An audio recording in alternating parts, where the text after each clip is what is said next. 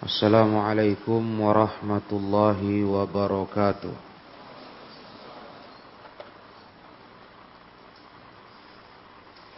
Innal hamdalillah nahmaduhu wa nasta'inuhu wa nastaghfiruh. Wa na'udzu billahi min shururi anfusina wa min sayyiati a'malina. May yahdihillahu fala mudilla lahu ومن يضلل فلا هادي له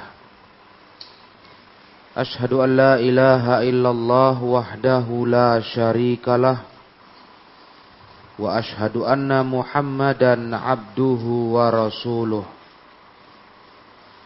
يا أيها الذين آمنوا اتقوا الله حق تقاته ولا تموتن إلا وأنتم مسلمون يا أيها الناس اتقوا ربكم الذي خلقكم من نفس واحدة وخلق منها زوجها وبث منهما رجالا كثيرا ونساء واتقوا الله الذي تساءلون به والأرحام إن الله كان عليكم رقيبا يا أيها الذين آمنوا اتقوا الله وقولوا قولا سديدا يصلح لكم أعمالكم ويغفر لكم ذنوبكم ومن يطع الله ورسوله فقد فاز فوزا عظيما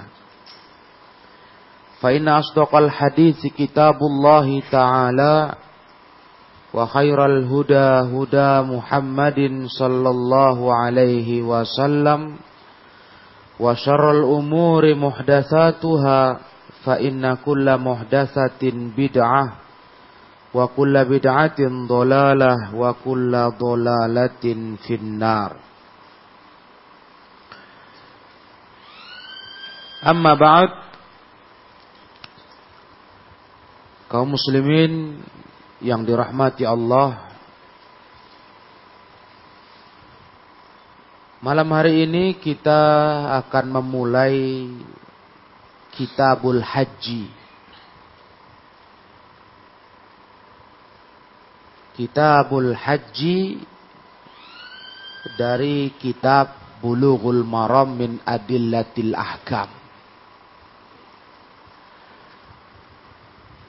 Karena kitab Siam sudah selesai kita kaji.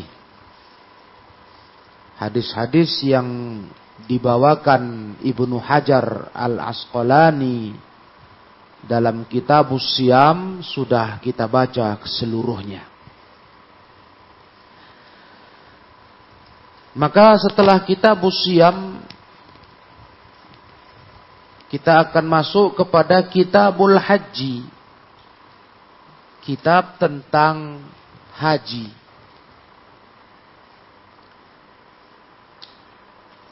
Haji para ikhwah yang dirahmati Allah.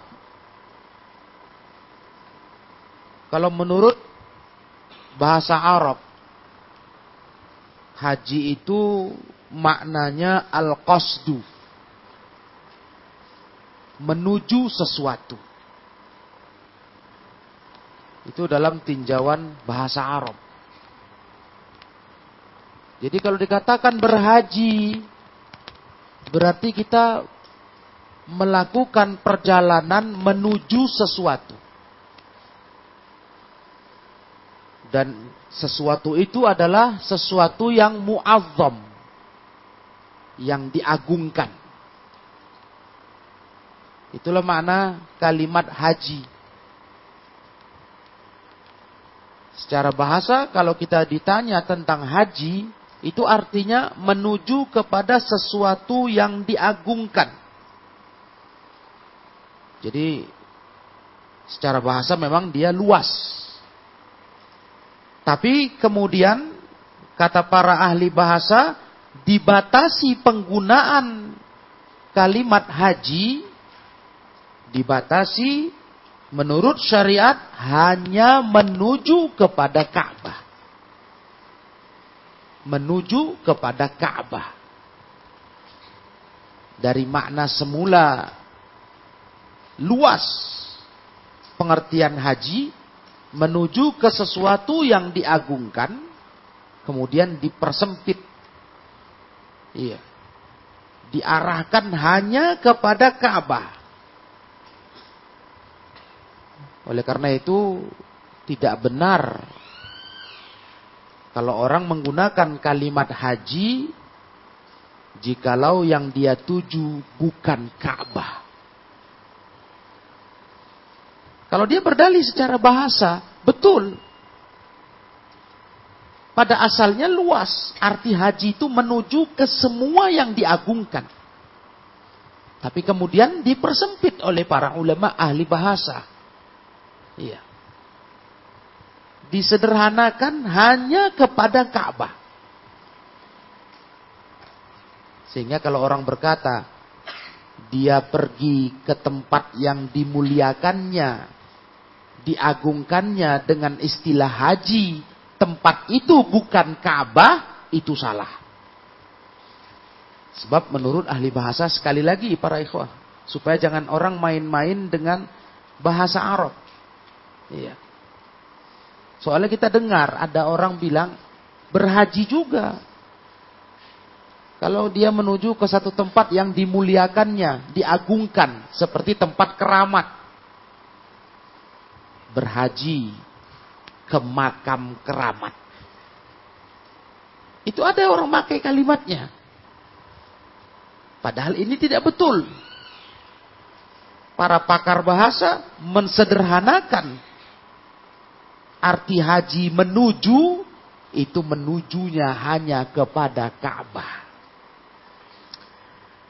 Ditambah lagi para jemaah yang mulia, menurut syariat, tadi menurut bahasa etimologi. Ini menurut syariat, terminologi. Memang haji itu adalah qasdul baitil haram, menuju ke baitullah al-haram. Itu menurut syariat. Menuju ke baitullah al-haram li'amalin makhsusah fi zamanin makhsus. Menujunya itu pun untuk amalan-amalan yang khusus. Dengan waktu yang khusus pula. Jadi walaupun orang menuju ke Ka'bah. Tapi dia tidak mengamalkan amalan-amalan haji. Dia bukan berhaji namanya atau dia menuju ke Ka'bah bukan di saat zamannya haji, bukan berhaji namanya. Nah, nah ini menurut tinjauan syariat menuju ke Baitullah Al-Haram untuk mengamalkan amalan khusus di waktu yang khusus pula. Dan alhamdulillah pengertian ini memang sudah betul-betul tertanam di pemikiran umat Islam. Namanya haji itu ya di musim haji. Haji itu ada amalan-amalan tertentu. Dan haji itu menuju Baitullah Al-Haram. Itu sudah dikenal di seluruh umat Islam dunia. Maka ada istilahnya musim haji. Karena haji itu ada waktunya. Orang datang ke Baitullah Al-Haram para ikhwah yang dirahmati Allah. Datang ke Ka'bah. Boleh saja walaupun dia tidak berniat haji atau umroh. Boleh. Iya. Walaupun hari ini yang diamalkan manusia di dunia kalau dari luar negeri yang datang ke Saudi Arabia, tentu mereka berniat mengambil amalan umroh atau amalan haji. Tapi bila mana ada orang datang ke Baitullah Al-Haram, datang masuk ke Mekah tanpa ada niat itu, boleh. Dan tentu dia tidak dibahasakan berhaji, walaupun mungkin dia menuju ke Ka'bah. Karena haji itu waktunya tertentu dan ada amalan-amalan yang harus diamalkan untuk bisa dikatakan seseorang itu berhaji. Ini penting para ikhwah, mukaddimah ini penting. Supaya kita tahu makna haji yang selama ini cukup akrab di lisan kita. Ya, haji itu berarti menuju kepada Ka'bah. Al-Hajj ila Baitillah Al-Haram. Haji artinya menuju kepada rumah Allah yang mulia. Baitullah Al-Haram. Jadi selama ini kita bicara haji, haji. Kita sudah paham artinya menuju, menuju kepada Ka'bah. Kau sudah berhaji? Kau sudah pernah menuju berangkat ke Ka'bah? Begitu. Itu arti berhaji. Iya, yang kita juga sudah sangat terbiasa membahasakannya perjalanan ke tanah suci.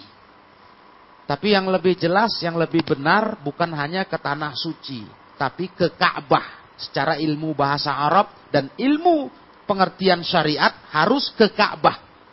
Cuman perjalanan ke tanah suci tidak tepat untuk dinamakan berhaji. Haji itu harus berjalan menuju Ka'bah. Itu haji dalam istilah syariat. Haji ini ma'asyiral ikhwah yang mulia. Sudah jelas sepakat umat Islam. Dalam Al-Quran, As-Sunnah, dan Ijma' haji ini adalah sebuah amalan yang disyariatkan. Itu nggak perlu keraguan lagi dalam hati kita. Ini sebuah amalan besar. Amalan yang sangat istimewa menjadi tuyufur rahman, tamu-tamu Allah. Datang ke rumah Allah yang begitu diistimewakan para pendatang tersebut. Begitu diistimewakan. Sampai dilarang. Siapa pun dilarang oleh Allah. Untuk mencegah orang datang tawaf di Ka'bah. Maka Masjidil Haram gak pernah tertutup 24 jam non-stop. Dilarang mencegah orang bertawaf di Ka'bah. Begitu para ikhwan yang mulia. Ini kondisi normal tentunya. Nah, kondisi darurat seperti di masa wabah melanda. Itu pun tetap tawaf diizinkan, cuma hanya tidak diperbolehkan merapat ke dinding Ka'bah. Karena larangan untuk tidak boleh mencegah orang tawaf itu sudah jelas. Iya. Sehingga jangan ada penutupan total Masjidil Haram. Orang mau tawaf pun tidak boleh, tidak bisa. Ini nggak boleh dilakukan, Tidak boleh dibuat. Itulah istimewanya para tamu-tamu Allah, duyufur Rahman, ketika mereka datang ke Baitullah Al-Haram diistimewakan mereka dengan pelayanan. Makanya melayani para tamu-tamu Allah, para pengunjung, penziarah, pendatang ke Baitullah Al-Haram itu adalah sebuah amalan ke yang sangat istimewa. Itu sebuah kedudukan yang sangat bergengsi para jemaah. Padahal pelayan loh. Makanya Raja Saudi Arabia digelari dengan Khadimul Haramain. Pelayan dua rumah Allah, dua tanah haram. Pelayan dua haram, dua rumah Allah. Ka'bah, rumah Allah di Baitullah Al-Haram Ka'bah, ada Ka'bah padanya dan rumah Allah yang kedua adalah di Masjid Nabawi. Sampai digelar dengan Khadimul Haramain pelayan, pelayan dua rumah Allah di tanah suci. Kan luar biasa para yang mulia. Artinya ini menunjukkan keistimewaan para tamu-tamu Allah. Sampai para pelayannya pun mempunyai derajat yang istimewa di mata agama. Maka beliau, para pemimpin-pemimpin kerajaan Saudi Arabia, bukan malah merasa rendah dengan gelar pelayan tapi merasa besar dan bangga bisa menjadi pelayan sebagai tuan rumah atas tamu-tamu Allah yang datang ke dua rumah Allah yang mulia. Masyarul muslimin para ikhwah yang dirahmati Allah. Di dalam surah Ali Imran ayat 97 kita kenal firman Allah taala walillahi 'alan nasi hijjul baiti man istata'a ilaihi sabila. Wajib atas wajib kewajiban dari Allah atas manusia untuk berhaji ke Baitullah Al-Haram bagi orang yang mampu jalan ke sana. Kewajiban ini terkait dengan kemampuan. Mampu untuk bersafar ke sana. Mampu dalam segala sisi. Bukan hanya biaya, tapi juga waktu, kendaraannya, kesehatannya. Mampu. Itu wajib, kewajiban Allah atas manusia berhaji ke rumahnya yang mulia Waman siapa yang kufur tidak mau menjalani kewajiban ini, fa innallaha ghaniyun 'anil alamin. Allah itu maha kaya. Enggak perlu kalau dia enggak mau berhaji. Enggak ada ruginya Allah. Allah itu maha kaya. Allah maha kaya dari segenap alam.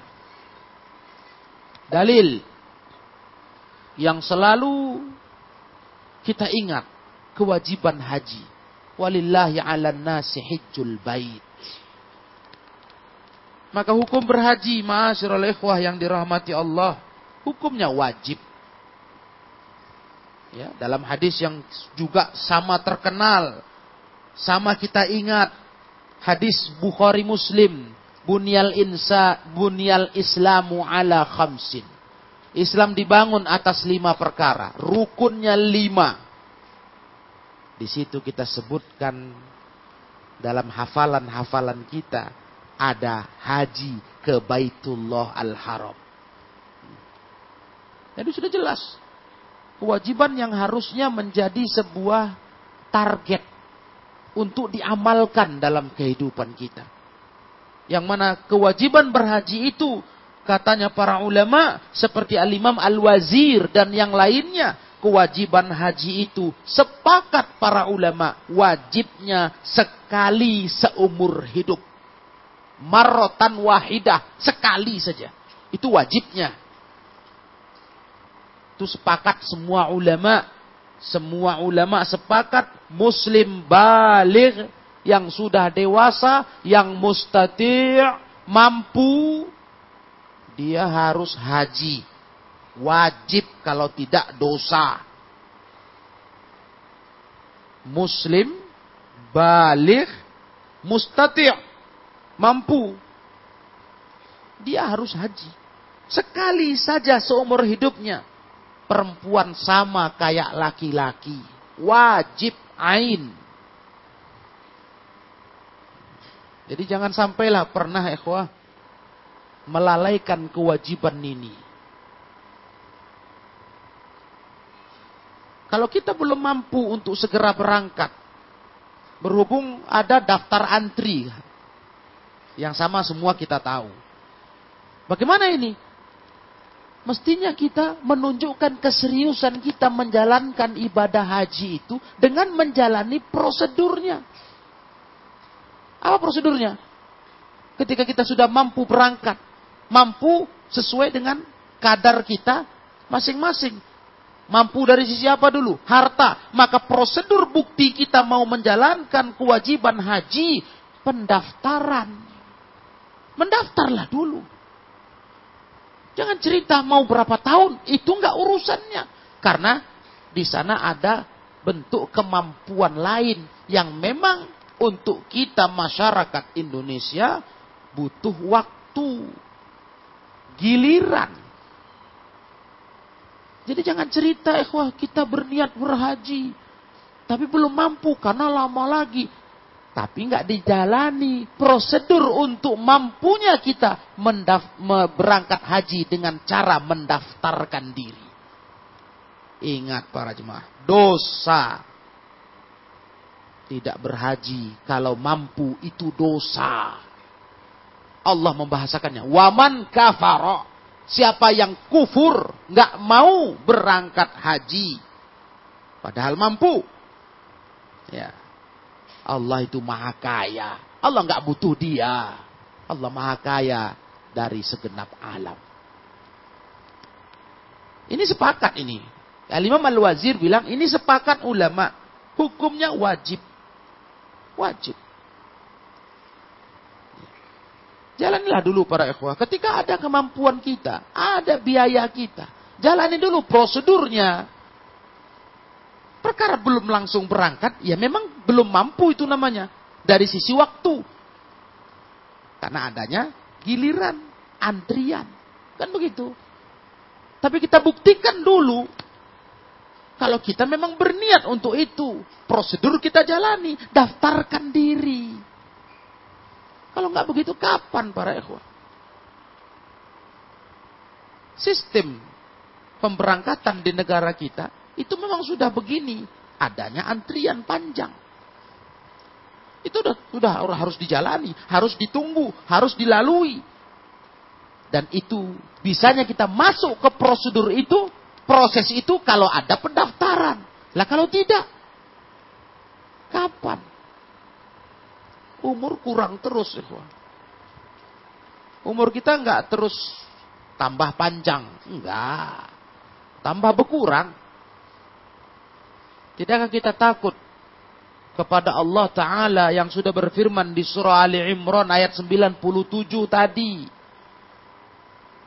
Yang memerintahkan kita umat Islam ini manusia secara umum, secara khususnya umat Islam berhaji ke rumahnya yang mulia. Menuju ke sana. Berangkat. Tidak kita takut. Kewajiban agama. Rukun dari rukun Islam. Nah, wahai kaum muslimin, para ikhwah yang saya muliakan. Ada biaya, ada dana. Jangan yang lain-lain dulu pikirkan. Jangan yang lain-lain dulu. Ketika kita ada punya pegangan uang, kita harus membuktikan kita memang ingin mengamalkan kewajiban agama ini. Jalani prosedurnya. Daftarkan diri. Urusan sampai ke umur kita atau tidak. Urusan Allah. Allah maha tahu niat hambanya. Tapi kalau tidak didaftarkan diri, bagaimana kita masuk proses untuk pemberangkatannya? Cuma di angan-angan saja. Cuma dalam niatan saja, saya mau haji, saya mau haji. Tapi tanpa bukti keseriusan niat tersebut. Nah begitu para ikhwah yang dirahmati Allah. Sehingga kita harus menunjukkan kepada Allah Ta'ala kesungguhan tersebut. Ingat, ada faidah yang diterangkan oleh para ulama Sesungguhnya haji itu kata ulama tidak membuat kita menjadi miskin. Ketika kita menjalaninya dengan biaya yang tidak sedikit. Ya, tidak sedikit bahasanya. Kalau dibilang besar, ya itu para ekor yang dirahmati Allah, terlalu banyak yang lebih besar lagi yang kita sanggup mengeluarkan untuknya. Iya. Tapi tidak sedikit betul. Biaya untuk memberangkatkan diri kita bisa ke tanah suci. Maka kata para ulama, sesungguhnya nafkah yang kita belanjakan untuk itu. Sesungguhnya itu adalah sesuatu yang tidaklah mengurangi harta kita. Tidak memiskinkan kita. Tidak membuat kita fakir. Yakinlah itu. Ya, dan itu akan digantikan oleh Allah Subhanahu wa taala karena semua perbuatan-perbuatan dalam agama ini, perintah-perintah Allah di agama ini yang menyangkut pengorbanan harta dari hamba untuk menjalankan perintah Allah itu ibarat kita berdagang dengan Allah. Kita menjual, Allah membeli. Dibeli Allah dengan harga yang tidak setimpal dari apa yang kita jual kepada Allah. Yakni Allah balas itu dengan balasan yang tidak setimpal. Karena kecil betul Pengorbanan harta yang kita keluarkan itu, pengorbanan amalan kita yang kita kerjakan itu, dengan ganjaran pahala dari Allah teramat besar balasannya.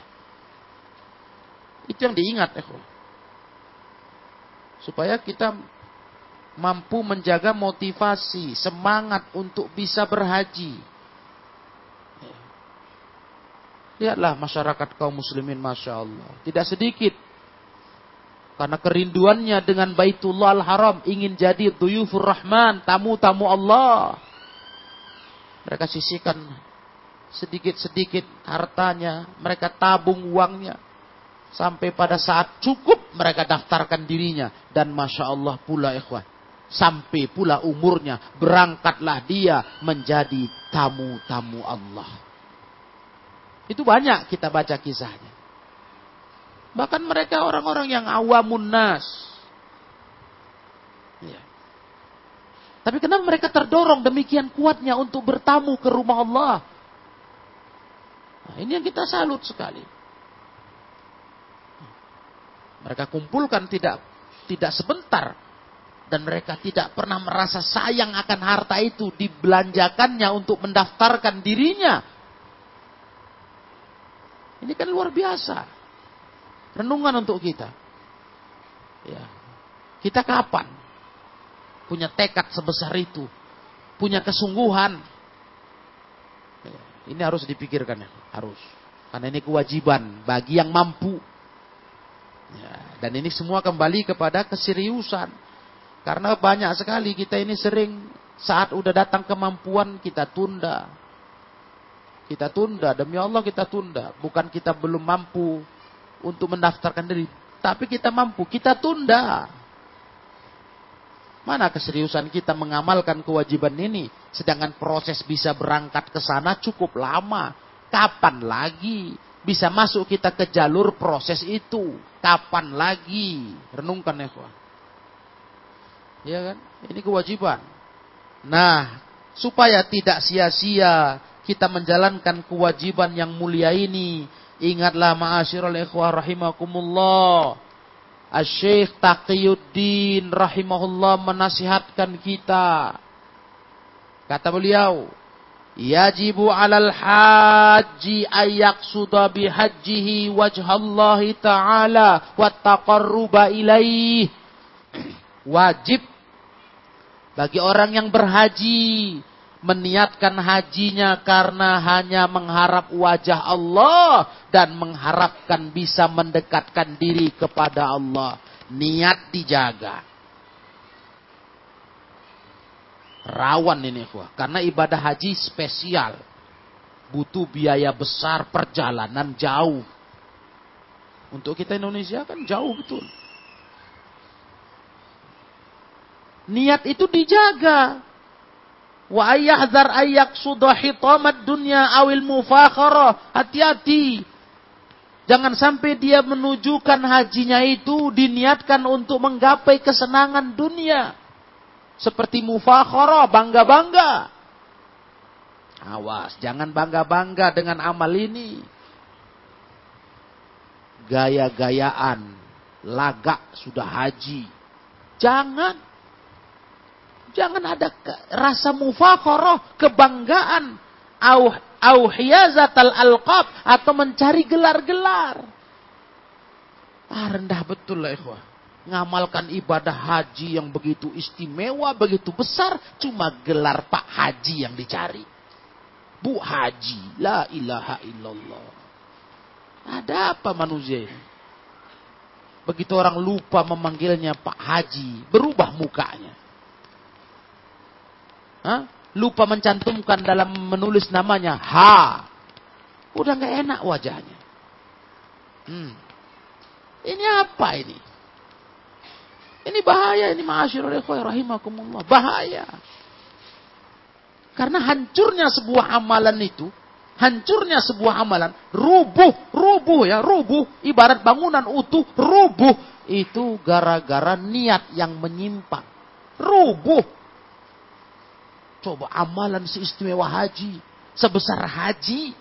Rubuh nggak bermakna. Ketika orang yang mengamalkannya. dia tujukan dengan itu untuk mencari kebanggaan, mencari gelar-gelar, awi ria, awi sum'ah, mencari ria karena ingin dipandang, ingin didengar, sum'ah. Uh, berat ini, berat. Mengatur hati ini berat. Jangan sampai masuk menyelip di dalam dada kita pengerusak-pengerusak niat. Hancurlah amalan haji itu, rusak. Nah, di sinilah ma'asyiral ikhwah rahimakumullah. Kadang-kadang bukan kita mengharamkan yang halal. Bukan ulama ingin mengharamkan yang halal. Tapi untuk menjaga-jaga, untuk hati-hati. Ketika kita mendapati bimbingan-bimbingan dari fatwa ulama, tentang gelar-gelar haji dan semisalnya untuk ditinggalkan. Jangan ada orang berkata, itu kan nggak haram. Betul nggak ada mengharamkannya dari dalil-dalil. Tetapi apakah tidak lebih baik kalau niat menjaga hati kita tinggalkan istilah itu. Kita tinggalkan gelar itu. Al-Qab. Isyil faidah. Apa faidahnya? Orang tahu Anda haji. Apa faidahnya? Cobalah para ikhwan. Apa faidahnya? Kalau mau jujur mungkin akan dia jawab. Kalau jujur dan nggak takut malu dan rusak amal, ya kehormatan untuk diriku. Ah ini kan bahaya ini. Karena memang nggak ada faedah lain kecuali itu. Nggak ada faedah lain. Iya. Jadi ini bahaya sekali ma'asyurul ikhwah. Sebab amalan haji itu amalan individual kita. Ya, kecuali gelar haji itu ada faidah supaya orang bisa tahu siapa bisa dijadikan rujukan guru belajar berhaji. Entah pula. Betul itu perlu. Supaya orang nggak sembarangan nanya cara praktek haji ke sembarang orang. Nah, carilah mana dia Pak Haji. Karena di situ bisa belajar kita. Tapi kan nggak ada seperti itu hari ini. Istilah haji itu. Nggak ada tujuan seperti itu untuk jadi sasaran orang belajar ilmu haji. Karena udah haji dia. Nggak ada, nggak ada. Nah, jadi apa? Tujuan apa? Kan lebih baik tinggalkan. Penting apa orang tahu kita sudah haji? Penting apa? Nggak ada. Itu urusan kita amalan dengan Allah. Tabaraka wa ta'ala. Jadi kalau kita mau jujur ya, tanpa kita memastikan niat orang-orang yang suka dengan gelar itu, ya di situ ada unsur mufakharah, berbangga. Bahaya kan? Berbangga-bangga yang nggak ada faidahnya, menghancurkan amal. Nah, jadi nggak usah lah para ikhwah. Itu makanya ulama nasihati tinggalkan. Bukan mengharamkan yang halal. Karena hukum asal halal. Gelar-gelar itu halal asal bukan gelar-gelar yang buruk. Tapi lihat akibatnya, lihat akibatnya. Faedahnya memang nggak ada, kecuali hanya untuk kehormatan. Biar kayak ada kelas dikit lah gitu. Udah pernah awak berhaji. Nah, apa ini kalau bukan kebanggaan, mufakharah. Nggak pantas muslim dengan amal ibadahnya berbangga-bangga di depan manusia. Dia beribadah karena Allah, bukan karena manusia. Bukan cari dipandang orang. Bukan. Dia hanya cari ridho Allah subhanahu wa ta'ala. Para ikhwan yang dirahmati Allah. Ketika haji dijalankan dengan benar. Karena haji itu adalah amalan-amalan khusus yang diamalkan dalam perjalanan menuju ke Baitullah Al-Haram. Dijalani dengan benar, dengan ilmu. Ini makanya kita belajar. Sambil terus kita berdoa kepada Allah, mudah-mudahan kita termasuk tamu-tamu Allah masih berkesempatan di sisa umur ini. Kan itu. Nah, itu harapan kita. Dapat ilmu kita sambil terus berdoa dalam hati di majelis yang barokah. Mohon kepada Allah, jadikanlah saya tamu engkau ya Allah untuk beribadah di rumahmu yang mulia. Nah. Ketika diamalkan dengan benar haji ini, luar biasa. Balasannya kata Nabi di hadis Bukhari Muslim, Al-hajjul mabrur, laisa lahu jazaun illal jannah. Allahu Akbar. Haji mabrur. Tidak ada lagi balasan untuk haji itu kecuali surga. Itu jaminan dari Nabi untuk orang yang berhaji dengan haji yang mabrur. Haji mabrur para ikhwah yang dirahmati Allah tabaraka wa taala. Kalau kalimat mabrur itu dari kata-kata bir, kebaikan. Yani haji yang benar, yang baik, yang sesuai syariat, sesuai sunnah. Khudhu anni manasikakum, kata Nabi. Ambil dari aku cara manasik haji kalian. Itu fokus kita. Bagaimana berhaji kayak Nabi. Makanya kita para ikhwah, tujuan dakwah ini, tujuan taklim ini, mengajari umat, mengajak umat meneladani Nabi. Bukan mengajak umat untuk kepada fanatisme mazhab. Kenapa saya bicara begitu? Satu hal yang aneh. Di saat umat Islam, Indonesia khususnya, diberi arahan oleh para pembimbing-pembimbing haji. Walaupun sebagian. Tapi arahan itu nyata. Untuk jangan mengambil fatwa-fatwa dari ulama-ulama di tanah suci. Ulama-ulama Saudi Arabia. Dalam seputar masalah pelaksanaan ibadah haji di tanah suci. Apa dasar ajakan ini? Coba. Coba ini aku harus pahami. Dasarnya apa? Karena tidak semazhab sama kita orang Indo. Bayangkan itu. Mereka di sana itu mazhabnya hambali katanya. Kita ini syafi'i. Nah, seharusnya kan nggak begitu berpikir para jemaah. Harusnya kita dari siapa pun, mau mazhab mana pun, yang penting yang disampaikannya adalah sesuai dengan pesan Nabi. Ambil dari aku cara manasik kalian. Kita ambil. Kenapa rupanya kalau dari hambali datang ilmu itu? Kenapa? Wahai syafi'i. Orang yang merasa dia syafi'i. Kenapa rupanya? Hah. Kenapa antipati? Wah nggak semazhab kita.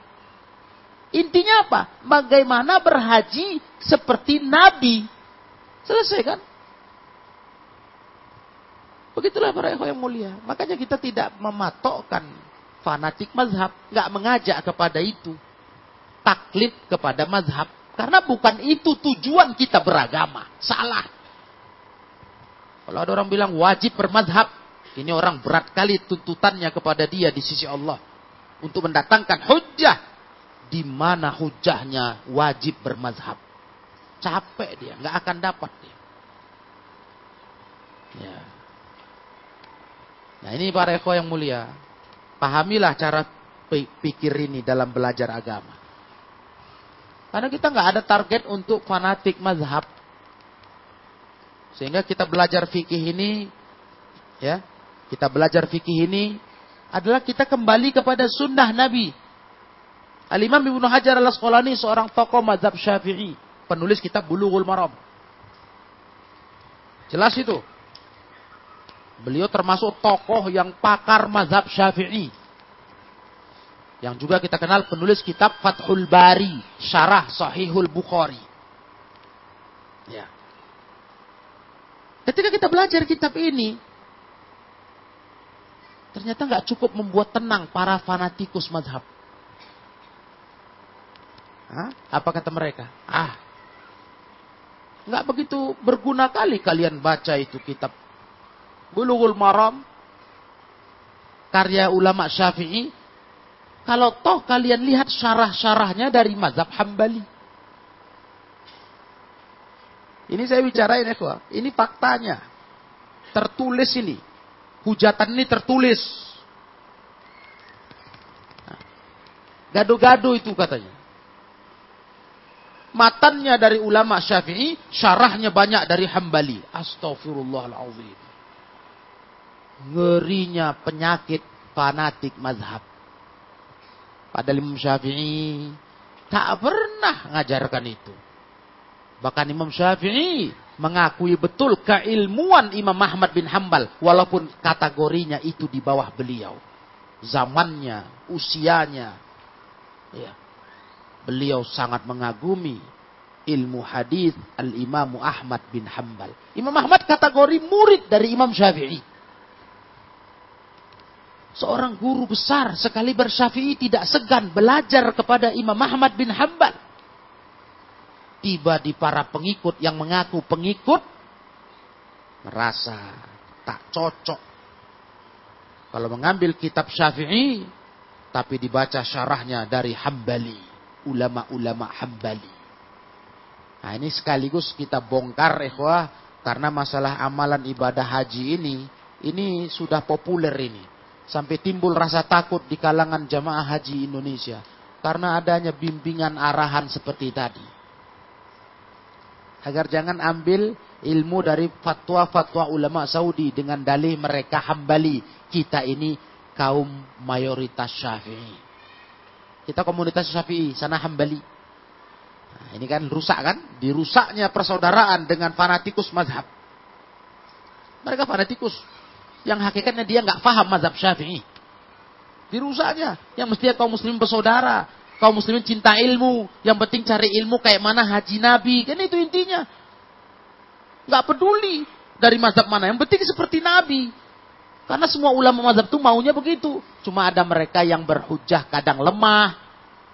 Kadang berhujah beristimbat kurang tepat. Kalau niat mereka, empat mazhab, semua ingin ngajak umat kepada sunnah Nabi. Nggak ada kepada mazhab mereka, kepada sunnah Nabi. Camkan itu. Cuma kadang-kadang begitu. Kenapa kita milih pendapat yang lebih kuat? Karena namanya um manusia. Kadang mereka berpendapat dengan hadis yang baik, kadang mengambil istimbatnya kurang kuat. Ya, namanya kapasitas ilmu orang beda-beda. Cuma karena mereka para tokoh, para mujtahidun yang betul-betul sungguh-sungguh sudah menyampaikan agama ini, salah mereka diganjar pahala. Nah, itu luar biasanya. Salah mereka diganjar satu pahala. Salah mereka dosanya diampunkan. Istimewanya para ulama-ulama itu. Itu mujtahidun. Benar dua pahala, salah satu pahala. Wal khata' maghfur. Kesalahannya dimaafkan Allah. Nah, jadi kalau kita dapati pendapat lemah kita tinggalkan. Bukan karena tidak hormat kepada para ulama yang kita tinggalkan. Tapi karena kita mengambil pendapat yang lebih kuat. Dan ini pun membantah tudingan kita tidak ikut mazhab. Itu fitnah yang luar biasa itu. Seakan-akan kita dituduh beragama ini pendapat kita sendiri gitu. Ya Allah.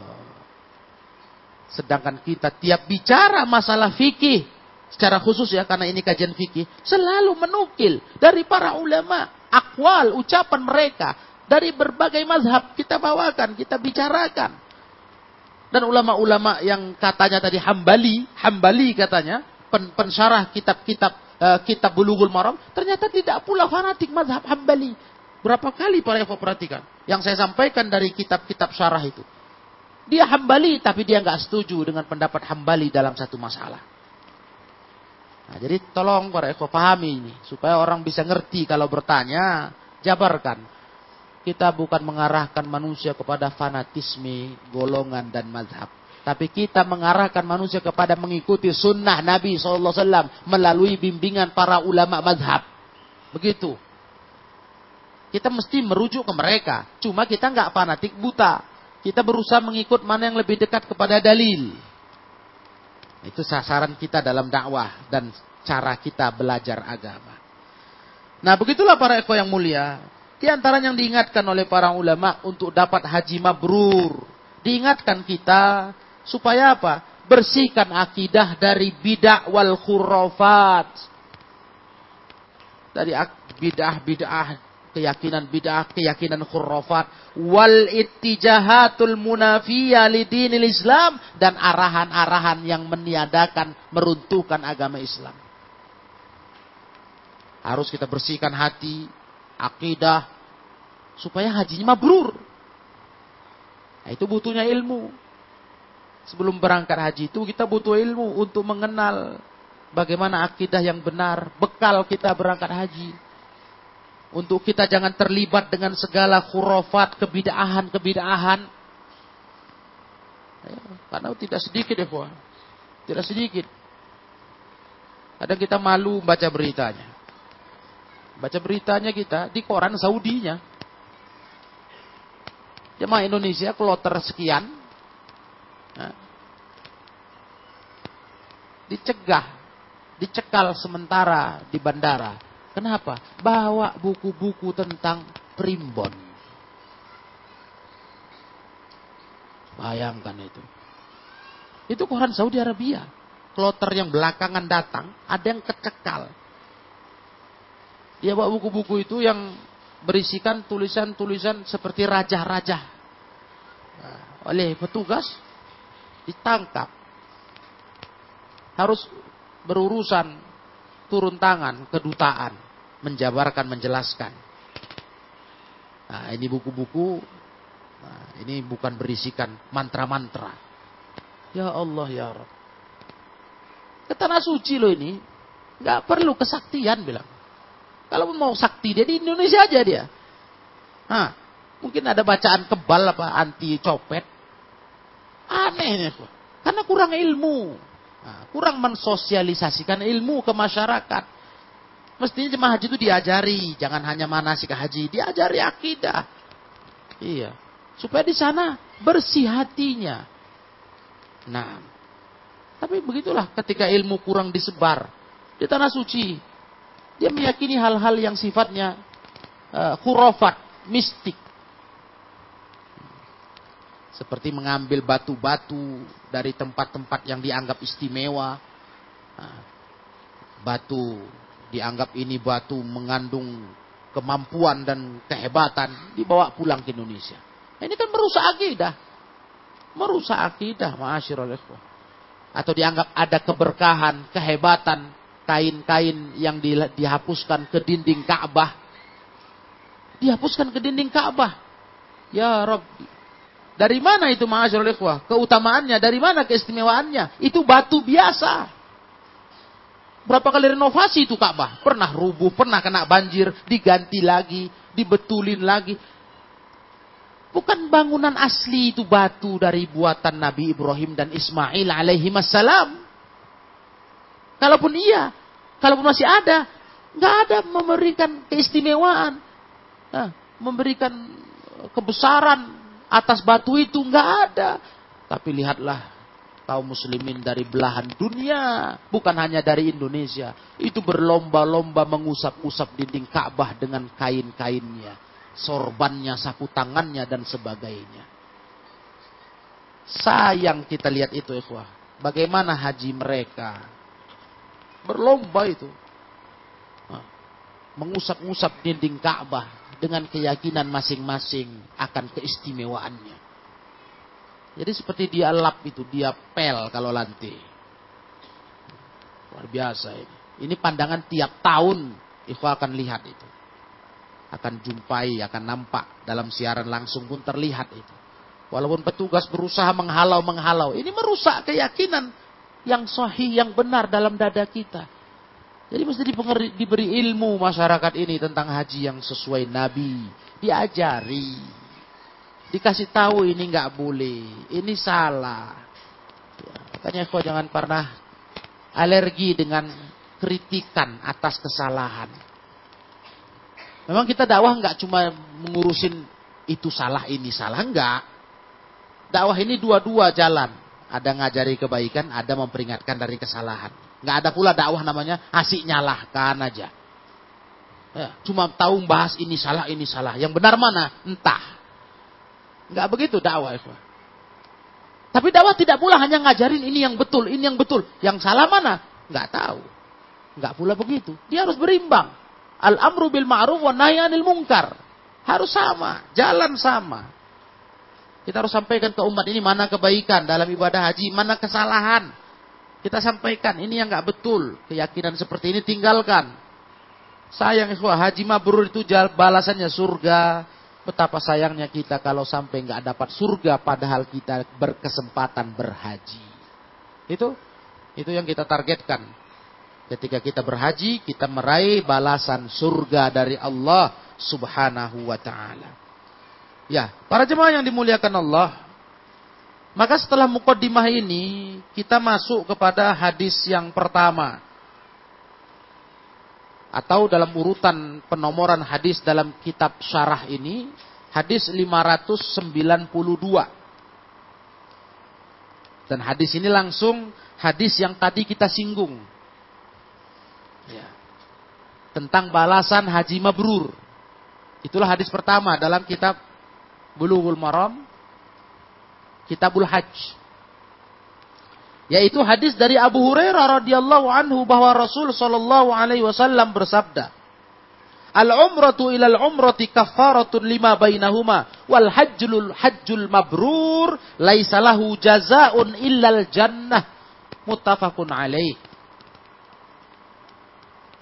Rasul sallallahu alaihi wasallam bersabda, umrah dari umrah ke umrah berikutnya satu umrah ke umrah berikutnya itu tidak ada balasan tidak di situ ada ampunan dosa di antara keduanya. Balasannya ampunan dosa. Kafaratun. Lima bainahuma. Satu umroh ke umroh berikutnya. Antara itu ada pengampunan dosa. Itu janji Nabi. Sedangkan haji mabrur tidak ada baginya balasan kecuali surga. Itu kelengkapan hadisnya. Hadis Bukhari, Muslim, muttafaqun alaih. Mabrur. Iya. Berarti para eko yang mulia, sebagaimana tadi sudah saya singgung, albir dari kata albir. Nah, bir itu berarti kebaikan. Asal kata mabrur itu, bir. Itulah asal katanya. Berarti maknanya para eko yang mulia, berarti maknanya haji yang baik itu, haji yang mabrur itu adalah haji yang sesuai dengan sunnah Nabi. Maka amalan baik itu amalan yang sesuai sunnah. Nggak ada amalan baik kalau nggak sesuai sunnah. Nggak ada. Kita yakin itu. Mau baik kata siapa pun, mau dibilang baik oleh semua manusia. Kalau nggak sesuai sunnah, nggak baik. Agama ya. Dalam e, bidang agama ini kita bicara. Dalam lingkup agama. Bukan dunia. Kalau lingkup agama para ikhwah. Kalau yang tidak ada tuntunan dari Nabi, nggak pernah itu baik.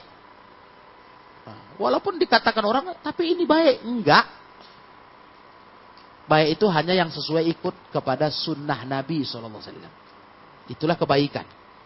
Maka haji yang mabrur adalah haji yang ikut sesuai sunnah Nabi Sallallahu Alaihi Wasallam.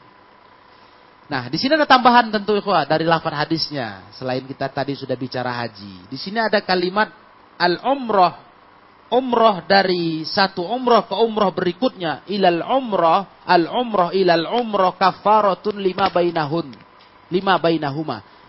Satu umroh ke umroh berikutnya ada ampunan dosa di antara keduanya. Nah ini menunjukkan para ikhwah, umroh adalah sebuah amalan yang istimewa. Juga menjadi amalan untuk mencari pengampunan dosa. Iya, inilah umroh. Jadi haji umroh itu sama-sama menuju ke Baitullah Al-Haram. Dengan amalan-amalan khusus. Haji lebih utama dari umroh. Haji lebih utama dari umroh. Nah, karena haji lebih banyak amalannya. Umroh kan ringkas. Umroh itu ringkas saja ya, Tawaf, sa'i, selesai. Umroh itu aja. Tawaf, sa'i, habis. Sedangkan haji adalah amalan yang panjang. Sampai wukuf di Arafah, mabit di Musdalifah. Iya, mabit di Mina, hari-hari tasyrik, tawaf, tawaf kudum, tawaf ifadah, sa'i. Masya Allah. Lebih berat, amalannya lebih berat, lebih panjang daripada amalan umroh. Maka haji lebih utama daripada umroh.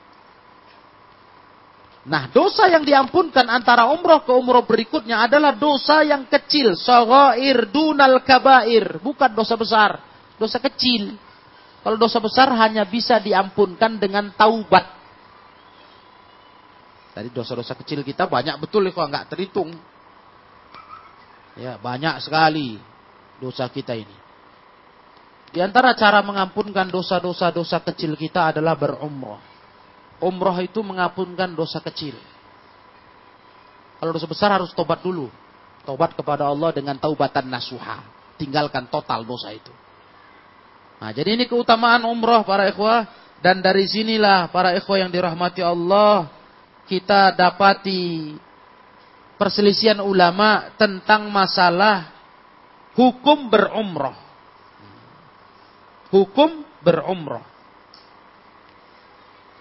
Kalau melihat kepada dua mazhab, memandang kepada dua mazhab,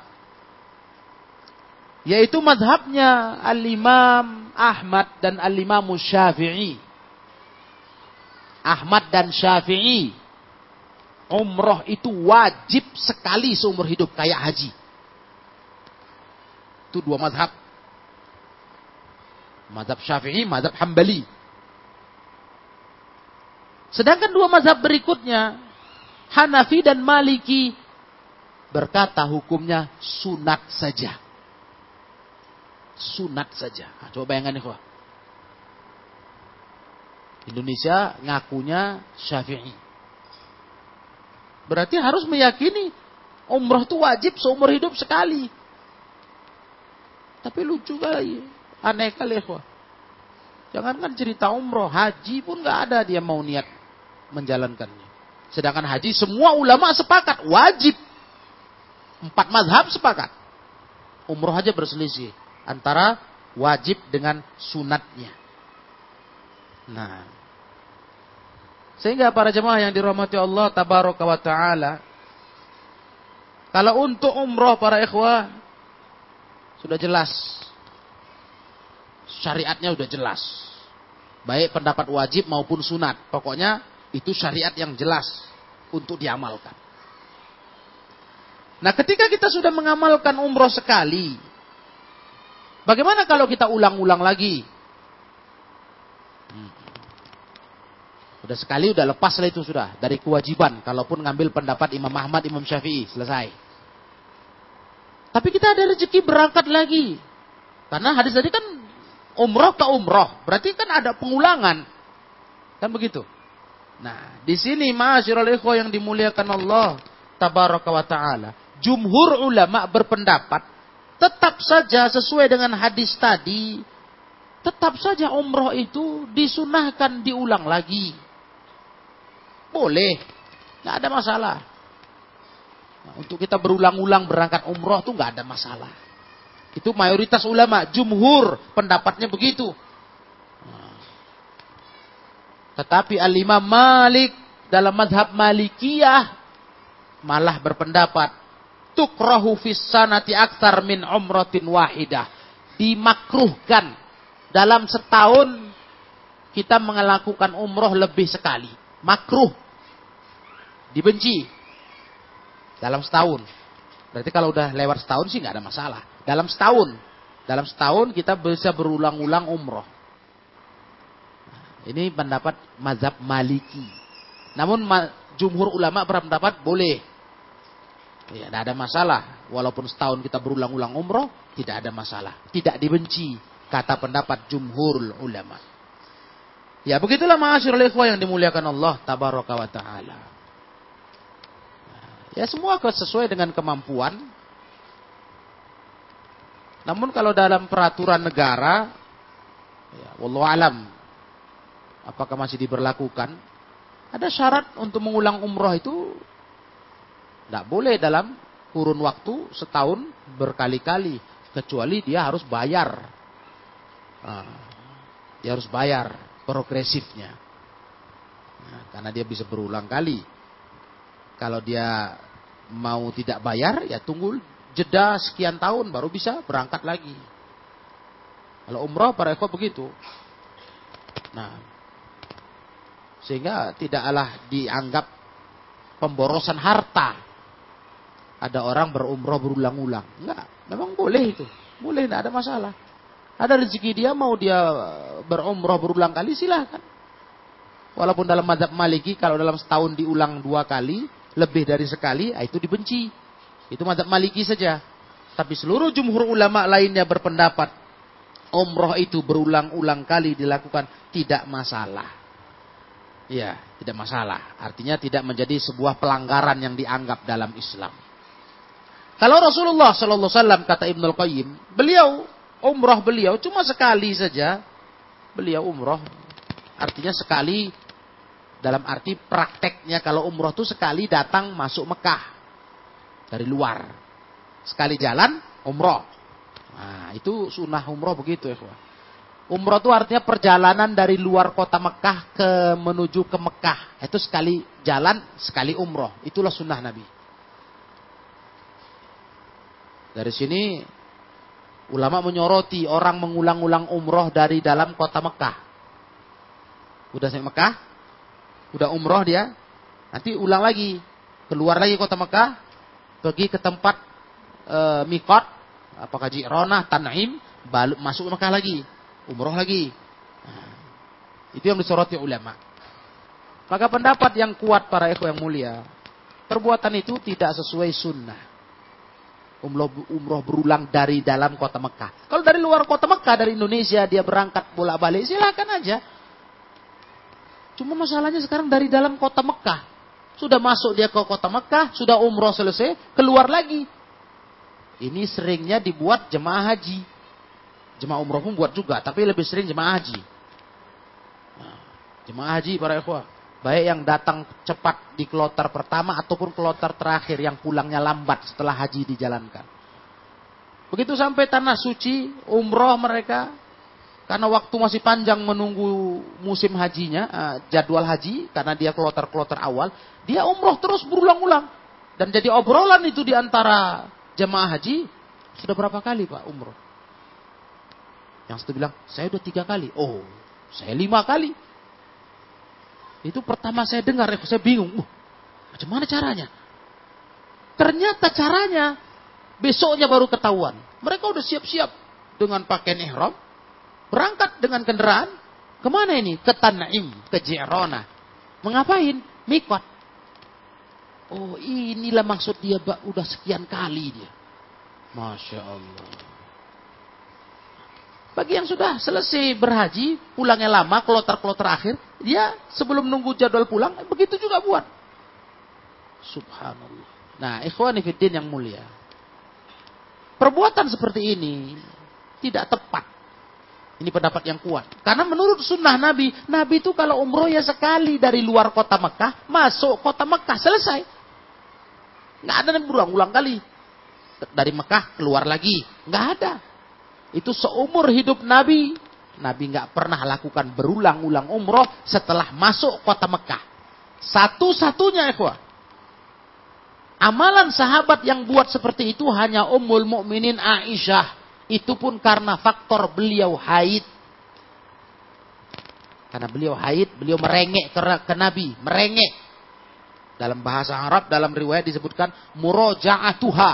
Bulak-balik minta-minta Nabi minta izin Aku sayang kali ya Nabi, ya, ya Rasulullah. Belum kuamalkan gara-gara haid. Ya sudah, Nabi pun mengizinkan. Bukan memerintahkan, kata Allah, mengizinkan. Keluarnya Aisyah dari Mekah, keluar ke tempat mikot untuk masuk lagi berihram. Berihram umroh. Jadi bukan sebagai praktek yang biasa dan tidak satu sahabat pun menirunya. Hari ini itulah dalil orang berumroh ulang kali. Kayak Aisyah katanya. Cuma yang lebih serunya Aisyah dua kali. Umrohnya kali itu. Mereka lima kali. Kok banyak kali. Wah. Nah inilah sayangnya. Jadi ini tambahan pelajarannya untuk para jemaah seputar umroh tadi. Untuk apa kita berbuat seperti itu kalau nggak ada tuntunannya? Bukan masalah kita mampu, kita kuat. Memang kalau cerita kuat itu saya akui kuat betul lah. Apalagi yang sanggup buat itu di bulan Ramadan. Hmm. Kita sekali aja ikhwah, siang hari umroh di bulan Ramadan, tawaf, sa'i, itu sudah kata orang setengah mati.